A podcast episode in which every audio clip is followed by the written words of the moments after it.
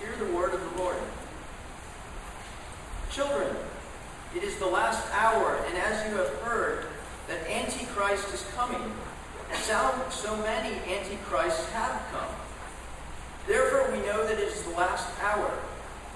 They went out from us, but they were not of us. For if they had been of us, they would have continued with us. But they went out that it might become plain that they all are not of us. Have been anointed by the Holy One, and you have all knowledge. I write to you not because you do not know the truth, but because you know it, and because no lie is of the truth. Who is the liar but he who denies that Jesus is the Christ? This is the Antichrist, he who denies the Father and the Son. No one who denies the Son has the Father. Whoever confesses the Son has the Father also. Let what you have heard from the beginning abide in you. What you heard from the beginning abides in you, then you too will abide in the Son and in the Father. And this is the promise that he made to us, eternal life. I write these things to you about those who are trying to deceive you. But the anointing that you receive from him abides in you. And you have no need that anyone should teach you. But as his anointing teaches you about everything and is true and is no lie, just as it has taught you, abide in him. This is the word of the Lord. Well, the papers are abuzz with the failures of Hollywood this summer in producing a blockbuster smash. In fact, Hollywood is poised to lose about $300 million in some movies that they've put out that have been, frankly, bombs. Lone Ranger. Anybody seen The Lone Ranger? A White House uh, Down, or what was that movie? Total flop. Movies aren't producing. But there is one show that seems to be really hitting people's inner core. It was a made-for-TV movie called Sharknado. Anybody seen Sharknado? Yes, here's the story. It's compelling. Los Angeles gets flooded, and for some reason, these uh, these tornadoes begin and suck up large sharks and bring them over Los Angeles and deposit them, uh, and people are doing battle with sharks in Los Angeles. I mean, I, I start to weep when I think about it. I do too. There's, there's anger, there's love, you know, Sharknado, fantastic. You know, there. Are, I remember uh, horror movies. You know, I don't know uh, if you've ever watched horror movies, but when I was growing up in high school, you know, the uh, the Freddy Krueger and the Nightmare, I didn't know anything better. You know, and so I watched these things. In fact, the first horror movie I ever saw was Salem's Lot. Anyone remember that? I was seven years old. Oh. It was my babysitter who came over and promptly turned on the tube to Salem's Lot. I'm still paying for therapy and Salem's Lot. Okay? And how about this one? Remember Jaws? Yeah, I saw that maybe when I was 11 or 12. Wow, that was that was pretty scary, wasn't it? There was only one problem, and that's that I slept on a waterbed. so that night, as I was floating along, there was I in the midst of the story. You know, we hear this uh, sermon and passage about the Antichrist, and we're tempted to think about a blockbuster movie with a, a great demon or something out there. You know, these are the kind of things that you make blockbuster horror movies about. And yet we see from this passage that what John is saying about the Antichrist is very different than what we think. In fact, there's not one, but there's many. And there's not one great spiritual creature in the sky. They're ordinary people. People like you and me that deny Jesus. How do we know who these antichrists are? How do we know if we are one? This is the question we're going to examine as we look at this passage. But it might be uh, possible that you're saying to yourself, so what? What difference does it make? See, we see in this passage that Jesus has the audacity to divide the entire world into two different sections. Those who affirm Christ, Christians, and those who deny him, antichrists. In this passage, my goal is to help reveal to you who you are. Do I know that I'm on the side of truth? Do I know that I am a Christian? Or in reality, am I living a lie? And so I'm going to give you a test for the next three hours. that I'm speaking, we're going to look at three particular things. Number one, the relationship test. See, this passage gives us tests to know who we are. Number one, the relationship test. Second, the spiritual test. And number three, the perseverance test. So if you're able to pass all these tests, good for you, you're in the right place. If you're not, it's time to seriously examine my life. And where am I going? So let's break down this passage here. First part, it says, Children, it is the last hour. Now we have to ask ourselves, it's been 2,000 plus years. How can this be the last hour?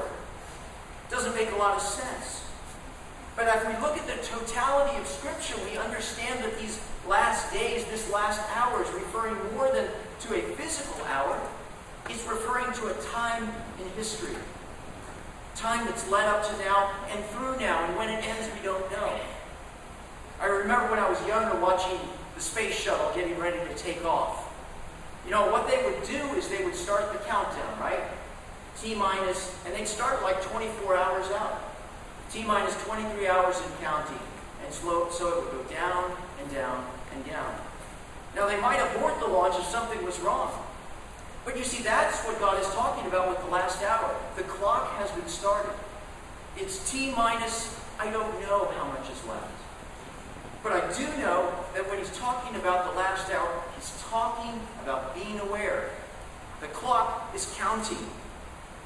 We know that the clock is counting and moving down because the passage says, Children, it is the last hour, and as you have heard that Antichrist is coming, so many Antichrists have come.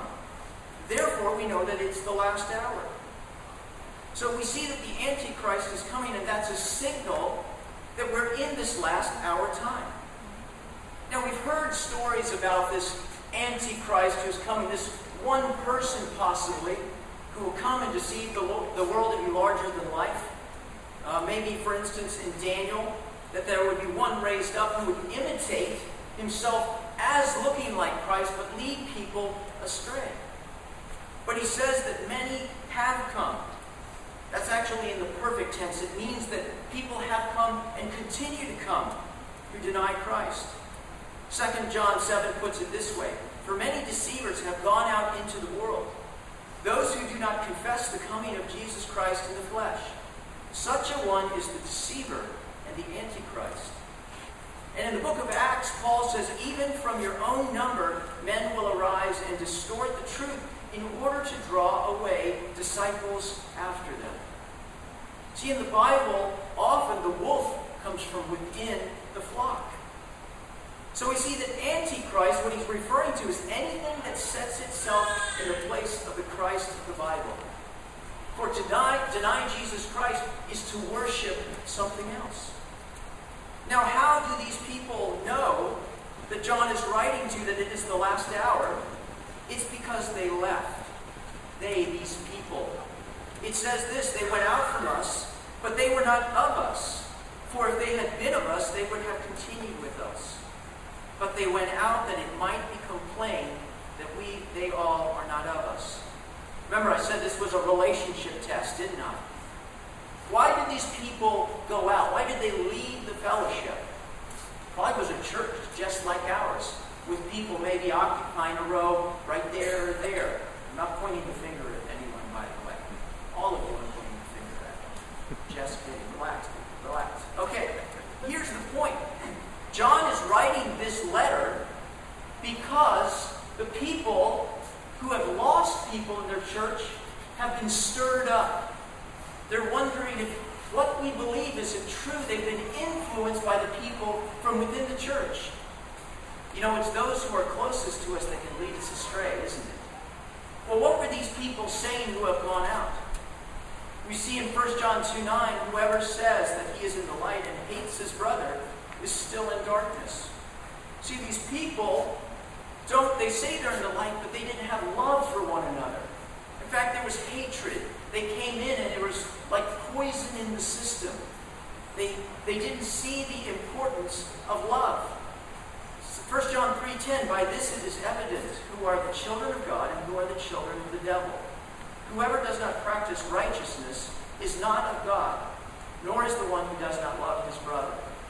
These particular people not only didn't love one another, they didn't love God's way. They didn't practice righteousness. Frankly, they looked like the world around them. God's word didn't strike at their heart. Further, they didn't believe that Jesus Christ's death on the cross was sufficient atonement for their sins. We see John in the last part of this verse, uh, excuse me, of this book saying, This is he who came by water and blood, Jesus Christ.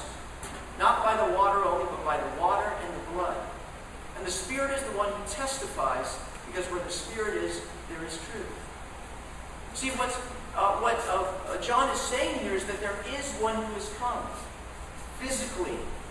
This picture of the water and the blood is the picture of Christ and his side, remember, with the blood and the water pouring out. See, these people were saying Jesus is a myth. He's something out there. It really wasn't a person on the cross. You know, it's interesting when we look at these things, isn't it? Because it sounds very much like a lot of churches today. So we see that these people were not part of the fellowship because they didn't believe the things that they did. They were preaching a different Christ who was shaped in their image.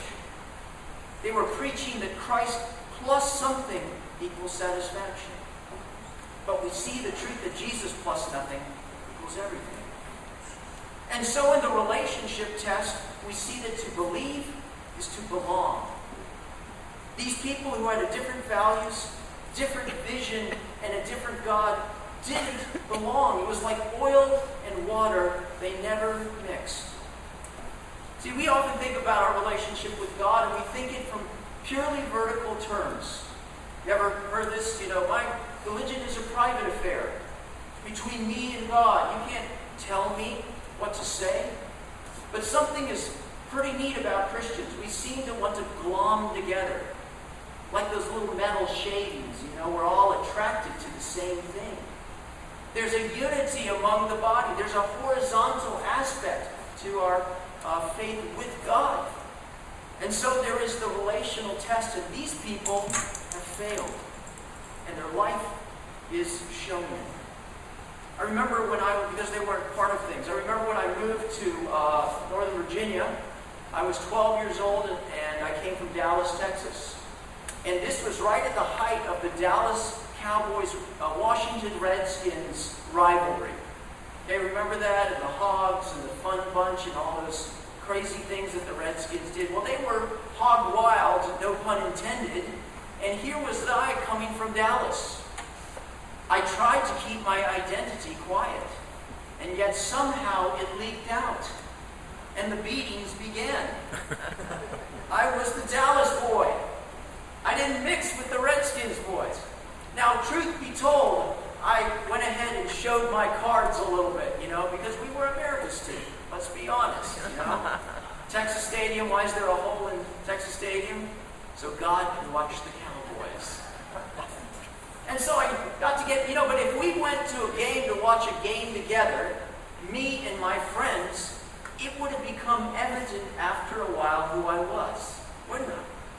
When my team would score, I couldn't help it. I'd be jumping up and down. And when the Redskins would score, I would be booing and hissing. See, at the end of the day, oil and water don't mix. The relational test of who we are is shown in how we love. Do we come together are we the divided ones? Are we the ones that are preaching a gospel? And so I ask you the question. It's the last hour. T minus something. What's your T minus? T minus X until I get that new job. T minus X until my relationship with my spouse improves. And certainly we wait and we hope for the things of this world. But what the Apostle John is saying is this is the last hour before the Christ comes. And so all of our life must be framed around this question who are you? Look at your life. Are you part of the fellowship? Are you living in the way that the people of God would live? Or is it a shame? Because to believe is to belong. Do you? Well, this brings us to the second test, not the relational test, but now the spiritual test. You see, John has been talking about these people who have gone out, but now he talks about the people, just like you, who are in the congregation. 1 John 2.20, notice, but you have been anointed the, by the Holy One, and you all have knowledge. You're different. You've been anointed. You have all knowledge and truth. You know, it's interesting. George Barna, the pollster, says 60% of those who identify them as evangelicals do not believe there is absolute truth. And yet we're seeing that you have been anointed and you have all knowledge. But what is this word anointed? You need to understand that. Anointed, if you remember the Old Testament, when it was time to claim a king, God would talk to one of the prophets and would say, Go and anoint this person as to indicate that this is the one I recognize and choose to be king. And so lo and behold, the prophet would go and get on this donkey or whatever, and he'd go there, and he'd pull out a flask of oil, and he would anoint him on the head. Literally, the word anoint in Hebrew is Mashiach, the smeared one, from where we get the word Messiah. See, Jesus was the anointed one, the Messiah. But we see here, and by the way, it's so interesting when God would come through the prophet to anoint someone. They were never looking for it. David's going about his merry way. Remember, Saul's going about his merry way, and yet God says, I have chosen you. And that's what we see here, because John the Apostle is saying, But you have been chosen by the Holy One, and you have all knowledge. See, true believers have not made simply a philosophical change, they've been transformed by the Holy Spirit. They've been chosen. Now, who have they been chosen with? Look at this passage, 220. You have been anointed by the Holy One. Who is this Holy One? It's interesting when Jesus would walk around and he'd come and he'd, uh, you know, go heal and, and expel these demons. They would always say, What do you want with us, Jesus of Nazareth? Have you come to destroy us? I know who you are, the Holy One of God. And in John 6, after feeding the 5,000, and many left, Jesus turned to the disciples and said, You do not want to leave too, do you? And there was Peter that says, Where else can we go? You have the words of life. You are the Holy One. See, what's amazing is that we have not been anointed by prophets, but by Jesus himself, who has come to us even when we're not expecting it, and said, I choose you. I've anointed you. I've been anointed by the Holy One, and you and I who are believers have been anointed with the Holy Spirit. 2 Corinthians 1.21 says this, Now it is God who makes both us and you stand firm in Christ. He anointed us, set his seal of ownership on us, and put his Spirit in our hearts as a deposit, guaranteeing what is to come. See, this anointing is more than simple oil. It's the presence of God Himself and the Holy Spirit. It's God saying, I want to take up residence in your life. I, the Holy One, have made you holy. The word holy being set apart. And so God has set His seal of ownership on us. And He's put His Spirit in our hearts as a guarantee of what is to come. The point is that true believers cannot fall away from the faith, but false believers always, uh, always do. See, something's happened. We've had a new introduction into our system, if you will. It's interesting, you know, DNA, and they're doing all this genetic engineering where they're trying to combine foreign things into the system. We have been transformed by the presence of God Himself who is in us given to us by the Holy One, so that we can have all knowledge. Look at 1 John 2 27. As for you, the anointing you receive from him remains in you. It's there to stay, and you do not need anyone to teach you. But as his anointing teaches you about all things, and as that anointing is real and confident, counterfeit, just as it has taught you, remain in him. See, with Christ coming into our hearts through the Holy Spirit, we have the blueprint of the truth. These people who have come along and said, Jesus is not the Lord. You don't have to love one another. You don't have to be righteous. Are incompatible with who we are. We have all knowledge. Now, there's a difference between knowledge and wisdom, isn't there? See, he's talking about wisdom. Knowledge, science and physics and chemistry, we don't have all knowledge. At least I don't. Didn't do too well in, in uh, economics, by the way. Still kind of burns me a little bit. Me a seat. Stay focused. Stay focused. Okay, we don't have all knowledge, but we do have all wisdom. We know the truth. And as they say, as he says in scripture, the truth will set us free. Do you know how many people are wandering around the world right now looking for the truth? Do you know how many people have settled for a lie because they never could find it? But this anointing shows us the truth in our hearts and teaches us the truth. It helps us to discern error. And so we have a truth detector in our hearts. 1 John 2 21, I write to you not because you do not know the truth, but because you know it, and because no lie is of the truth. Truth is Jesus is Lord, and He's in our hearts. These other people who are lying, who are they lying to? They're lying to the church, they're lying to the world, and finally, they're lying to themselves. We are looking for the truth in this world. And we have received the truth through the Holy Spirit. But just like in this situation, there's shouts all around us, aren't there? Voices coming to you and saying, This is the way to live. You're throwing away your life following this person that you've never seen. You won't find joy and happiness in being with these people, in loving God and in following Him. But the truth does not come from the outside, my friends. The truth comes from the inside. All I'm doing as a pastor in my job is to remind you of what you know. But if you have not received the anointing, you can't understand truth. Remember, as a 16-year-old, uh, I was at my girlfriend's house and she uh, she showed me a Bible.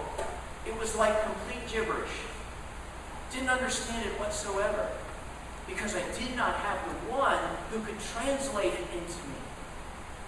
But as for you, believer, you have received the anointing of the Holy Spirit and you know the truth. See, at the end of the day, when you strip everything away, there's only one fundamental question that we have to ask ourselves. Do I know the truth? What life is and who I am? We can't see save for the anointing of Christ, who makes the scales fall from our eyes and us able to see for the first time that Jesus is everything. That Jesus was nothing equals everything. I remember when I was 18 years old, my friends had come back uh, from a Young Life camp. And they came back and they were very different people. Can't, couldn't quite figure out what got into them. Started talking different. Started living different. I was a little bit upset. You know, it was like I lost my friends. And so they kept on hitting me, you know, hey, let's go to Young Life, blah, blah, blah. I didn't want to go to Young Life. I was kind of a campus atheist, truth be told. And, uh, but they finally got me to go to uh, a Bible study called Campaigners. And the only reason I went to it was that my soccer coach was teaching. And I liked him. It was at my friend's house, so I went. And when I showed up and he started reading the scriptures, in fact, he was talking about prophecies, something started to happen in me. I did the typical bit and started to ask as many questions as I could. You know, someone's asking a lot of questions, usually a good sign. Because they're trying to, you know, keep moving. God was working in my heart. I stayed there the first time. In fact, at the end, he says, Carlos, if, if you were dying to die today, how would you know that you would be in heaven? So that's simple, because Jesus died for my sins.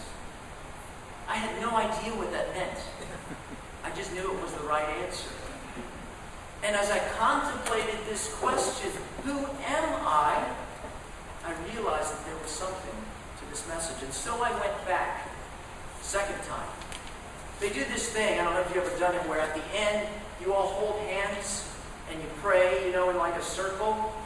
You know, no singing kumbaya. I, I was not going to do kumbaya, you know, but they were singing, and if you had something to pray, you would pray, and when you were done, you'd squeeze the hand of the person right next to you, right? And I was the last guy, and I'm thinking, I've never done anything like this before. And around it comes. And as it's coming around, I feel the Spirit moving in my heart. When that prayer started, I was not a believer. And by the end, I was. I don't know what happened. I just know that the Holy One put the anointing of the Spirit on me, and I could see. Couldn't see everything, but I could see clearly enough. You know, when I married Leella, I didn't know everything about her. Still learning about her. But I knew it was right. And that's what this passage is saying the spiritual test.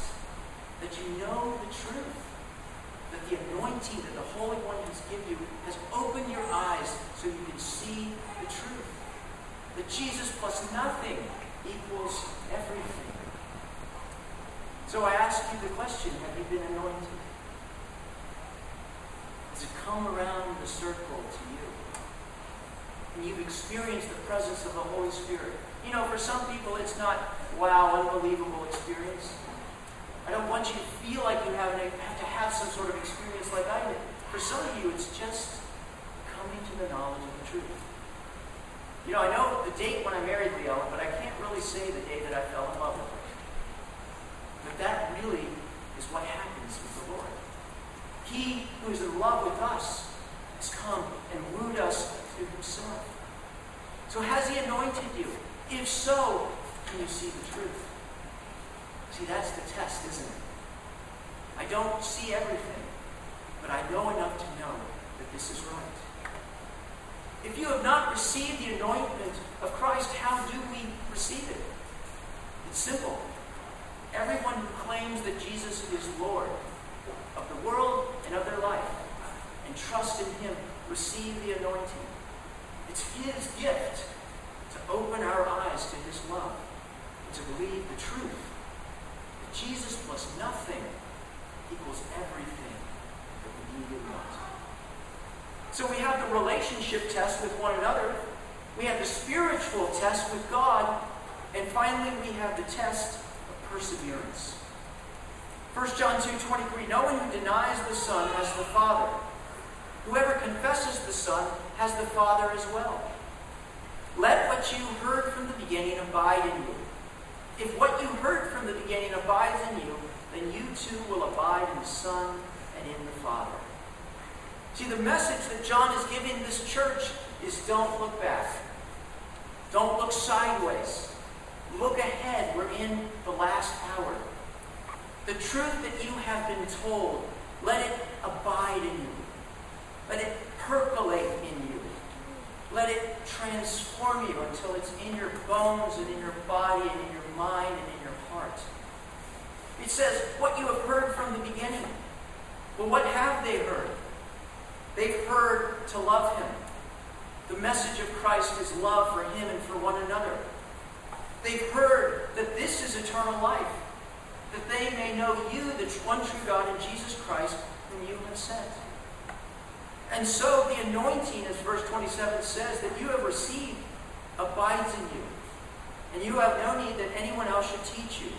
But as his anointing teaches you about everything, it is true and is no lie, just as it has taught you, abide in him.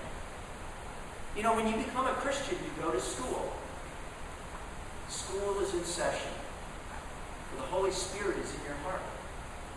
And he's showing you more and more who you are and who he is. And who this world is. Are you taking advantage of sitting at the feet of the one who not only was in Jerusalem, but is in your very heart. And growing in wisdom, knowledge, and understanding. John is saying, don't let these other people distract you from the race I have for you to run. Go to the truth. That's how we resist false teaching, isn't it? When someone comes alongside you and speaks a whisper into your mind about this truth that you have, this anointing, we must go to the truth. We must look at the scriptures again and again. Is what you said true? We must go to God in our closet. We must ask the teacher, much like John the Baptist, are you still the one? And Jesus will always respond. To abide is to take up residence, to move in, to stay there, to never leave. You have a new home, my friends. You have a new inheritance. The Holy Spirit in you. But it is the last hour. The clock is ticking. And if we just hold on the test of perseverance, we will see Him face to face. And all that we've learned and hoped through the anointing of Christ will be a reality. I don't know where you're at right now as you think of those tests. The test of relationships, the spiritual test, the test of perseverance. But here's how you know that you've passed. Jesus plus nothing equals everything. Let that be your equation from now until it's coming. We pray in Christ's name. Lord, guide us. You are all that we're looking for. You plus nothing equals everything. Lord, help that equation to be in the deepness of our heart. Help us to pass the test and hold on until the very end. We pray in Christ's name. Amen.